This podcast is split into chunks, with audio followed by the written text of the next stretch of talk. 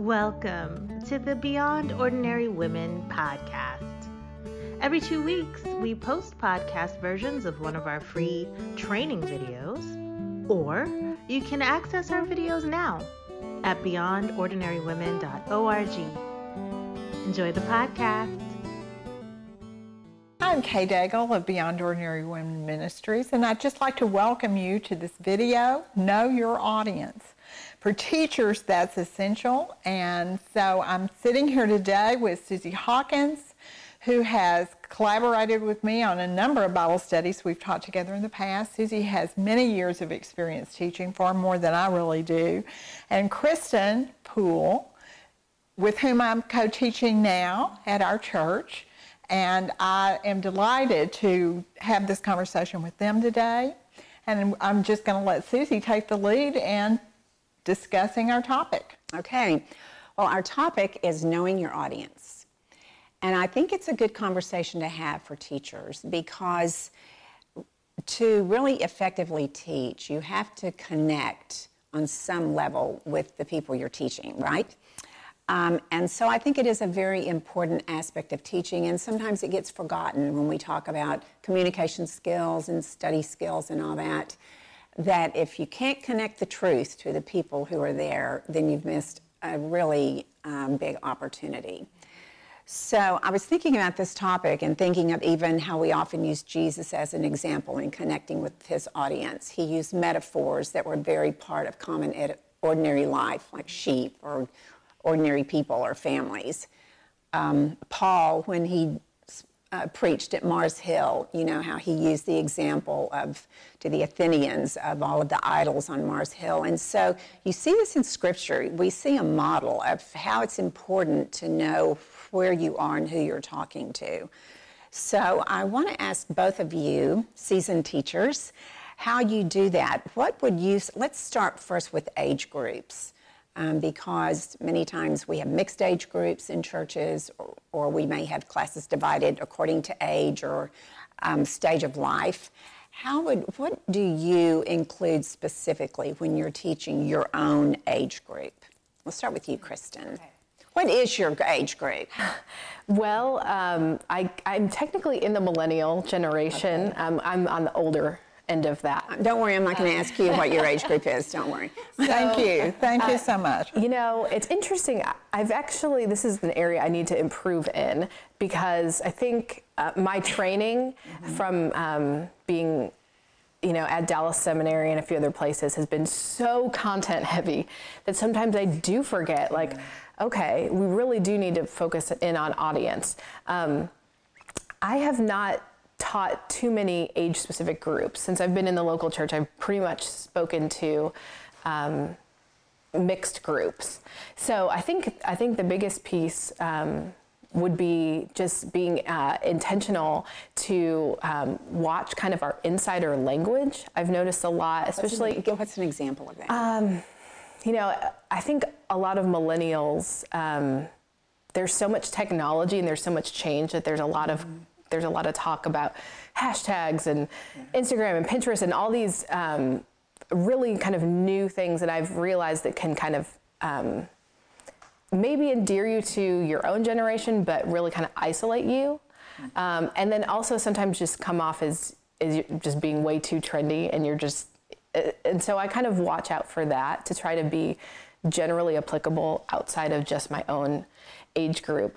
Um, but I think another piece that I'd love to develop is I'm learning more about how millennials, and I am a millennial, but I'm learning about my own generation, just about how much diversity is important. Diversity is huge, diversity um, of thought and, and including um, people of you know, different genders, different backgrounds, different, different ethnicities, and things like that.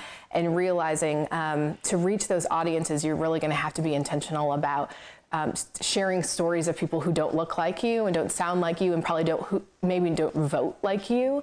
Um, and and that's something that's going to really reach and and minister to the millennial generation. That's good. That's a good word kay. Well i would say that women in my age group sometimes feel left out of bible study lessons when they don't hear stories that apply to their lives. Mm-hmm. And women in my age group were sort of on the cusp of beginning to realize we don't have lots of years left. Mm-hmm.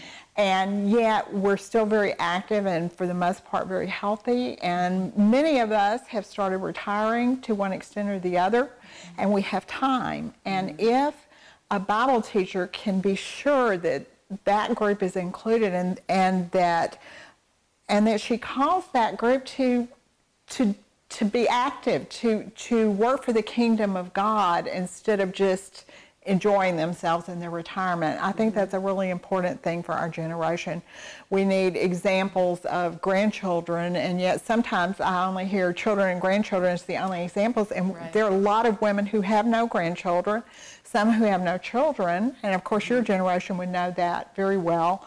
Um, so it's it's we are a mixed group as far as that is concerned, and so I think really I guess for every generation of women, we need to hear examples that point to single women, women with no children, single moms, grandmothers, retired people, women in the workplace. I mean, all of those things. Sometimes when I try to apply the lesson sort of at the end to make sure that I really hammer the application home, I try to say, you know, think about your situation and I try to name a number of those so that everybody can identify with this applies to that situation. You need to prayerfully consider how, mm-hmm. how it applies to you. Yeah.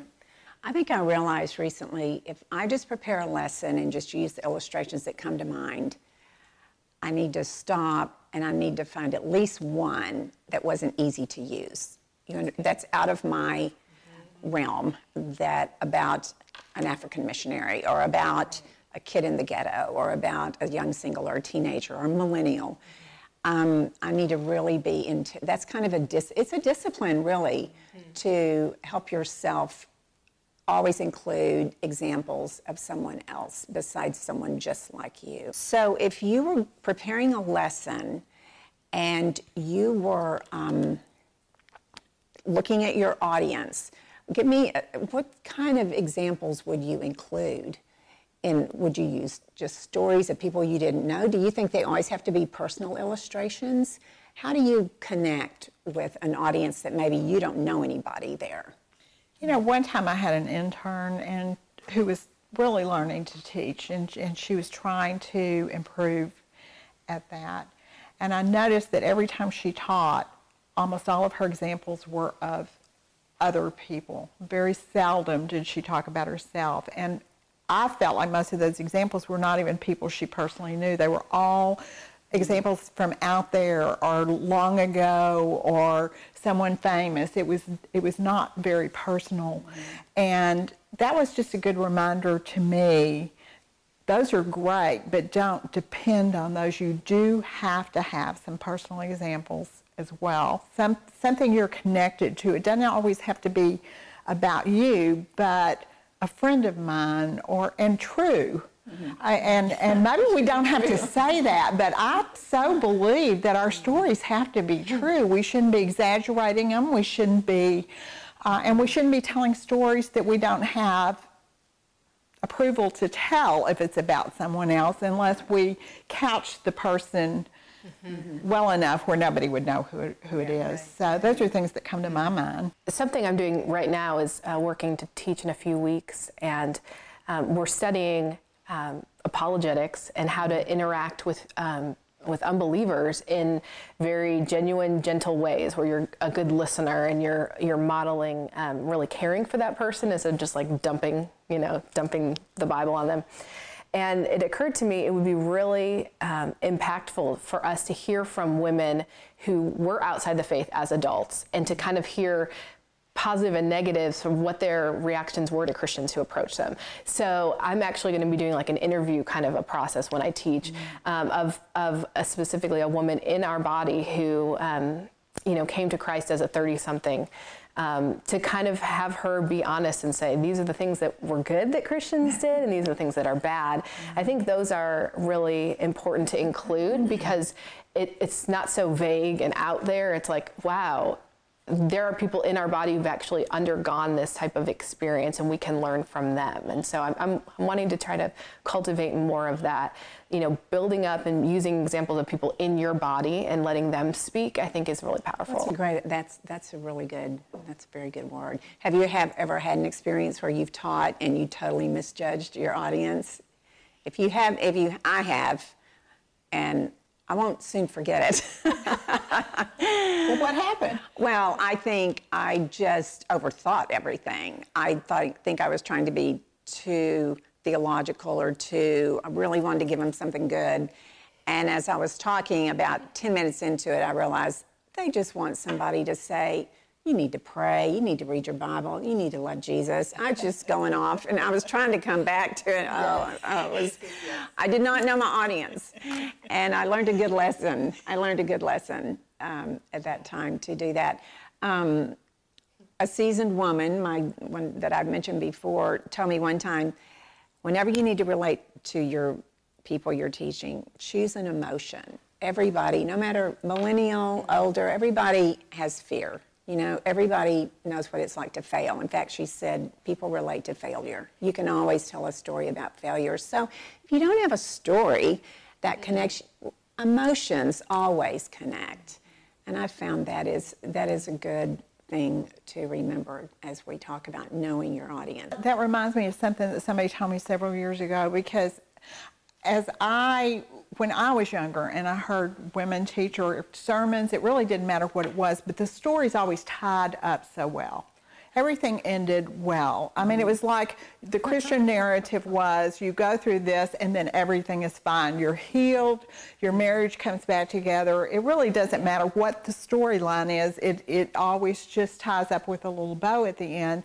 And she mentioned that the younger generation is very was very skeptical of our generation because of everything doesn't always come out that well. Their experience right. was of hard things in mm-hmm. life, and how does that really relate to the Christian life? Because if all we hear is the story comes out well and mine doesn't, what does that say about me? And so I've tried to be sure that I always add the things in that were very difficult. Not pretend this w- this was easy. This hard thing happened, but you know, I made I made it through. I prayed and I was fine. No, it was horrible, and so you have to say that, and then in the end, you just say, you know, I was never able to reconcile with that person or mm-hmm. whatever it was. Would you say that's true of your age group? I think so, and I think that's so powerful because you're still following Christ and leading, even though that encounter happened. Mm-hmm. And I think that when we see, wow, these people are still walking with the Lord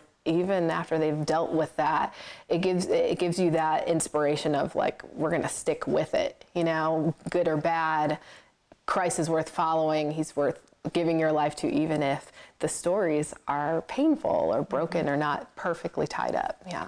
And every person sitting there is in one of that kind of a story, right? right? Rarely do the stories turn out perfectly. That's where people are. And to remember that and know that, I think is really makes your teaching much more powerful. And the story doesn't have to be the same as yours, but they catch, like you said, the the feelings, the emotions, the, the, the, pain of it. Mm-hmm. They they can they can pick that up. Well, thank you, ladies. Uh, you, we could go on and on, but uh, thank you for joining us. Uh, look at our website, beyondordinarywomen.org, for more videos. We'll continue putting them up to help you as a teacher, and we'll begin putting some up that are very practical for preparation as well. You can read about Susie and Kristen on our website, and I really appreciate them joining me for this conversation. Thanks for listening to the Beyond Ordinary Women podcast. You can find more podcasts and information about women in leadership by going to beyondordinarywomen.org. This podcast was produced by Beyond Ordinary Women Ministries. Our production team includes Evelyn Babcock, Kay Daigle, Kay Halligan, Deborah Herring, Sharifa Stevens, and John Sparks. Theme music Back in Stride by Don Miller, used by courtesy of Christine Miller.